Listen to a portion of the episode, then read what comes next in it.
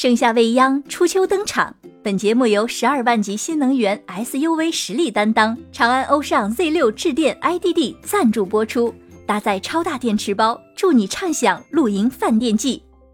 您好，我肖阳峰。听了这片头的朋友啊，应该已经知道了，这期节目啊有人充值，在这儿呢，先对人家的认可表示一感谢吧。不过呢，作为吐槽类节目哈，咱还是有自己那底线的，不能人家一充值我就跟插了电似的，眼一闭心一横，夸夸夸就说您这儿好那儿好的，这臣妾也的确是做不到。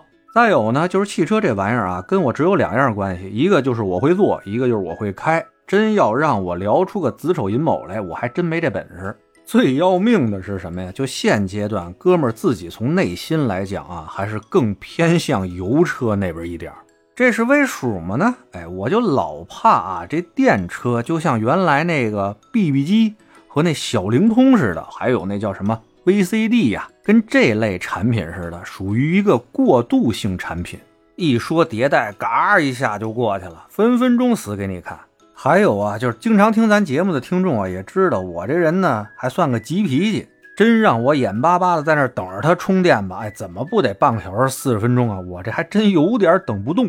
再有，我这人还一毛病，就这手机的电量啊，只要下到百分之三十，我就开始焦虑了。所以我琢磨吧，我用个手机都得这么焦虑，我要是开上一电车，好家伙了，天天的我这不是除了焦虑就剩焦虑了吗？哎，就像我这号人吧，我身边那些买了电车、买了新能源那帮朋友啊，就说了，你这就属于啊，因为无知而恐惧。哎，我说这无知不无知的，您不能要求我买点什么东西都得成专家呀，对不对？不过呢，咱心里有明灯啊，我就告诉他们了啊，等哪天公家用车都换成新能源了，哎，我这心就能放下了。嗨，您说是不是？玩笑归玩笑啊，不过说实话，前几天我们哥几个组团带着家里人跑了趟坝上，这一路玩回来吧，哎，还多少有点感触，在这儿跟您念叨念叨哈。我们这满油满电的从北五环这儿出发，走高速到坝上那边啊，大概二百五六十公里，连在当地玩带回程，一共算起来算六百公里吧。我这油车呢，七十的油箱，百公里十个油左右，哎，正好一箱油打来回还有富裕。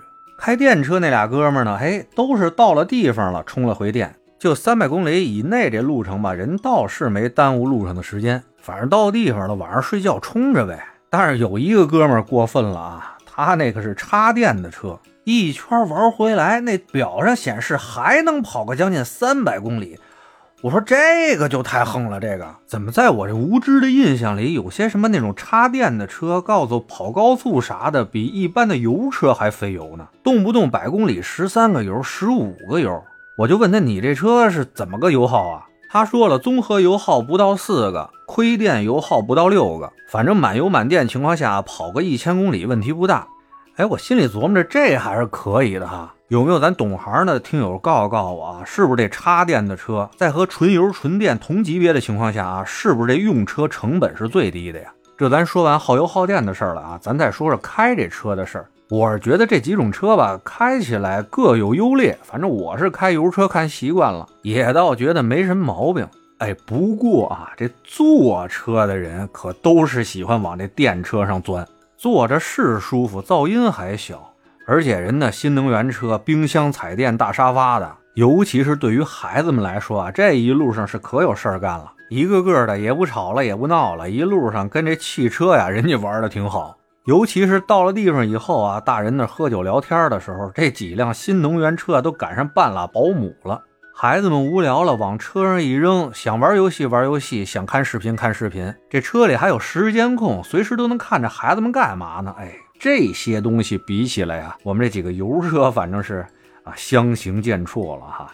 哎，就这点我就不太明白了哈。就新能源车上那些比较炫酷的车机娱乐设施啊，还有其他那些什么灯光啊、雷达呀，这些看着倍儿炫的东西，这传统油车上面它就安不上去吗？还是说安上去以后这成本就比这电车高得多得多呀？这哪位知道的也麻烦您在评论区里边给我上一课，让我明白明白。反正以我现在的个人感受啊，新能源车和这油车比起来，在这个车内享受这方面，的确是要更好一些。不过我们哥几个坐那儿聊天的时候啊，也说了啊，这皮实耐用这方面吧，好像还是传统的燃油车更强一点。包括大家聊到去什么新疆啊、去西藏什么的，可能还得开这传统油车更放心一点。但说正经的，您就一年跑几回新疆，跑几回西藏啊，对吧？不是大多数时间还是在城里边通勤用吗？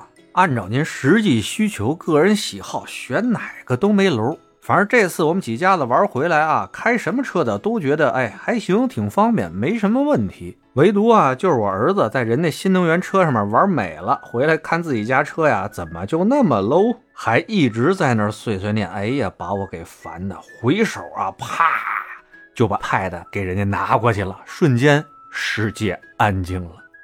得嘞，我是每天陪您聊会儿天的肖阳峰。您要是没聊够的话啊，我们这还长节目呢，叫左聊右侃啊。是说一些奇闻异事的，您得空也过去听听呗。在这儿先谢谢您了，今儿就这，回见了您呐。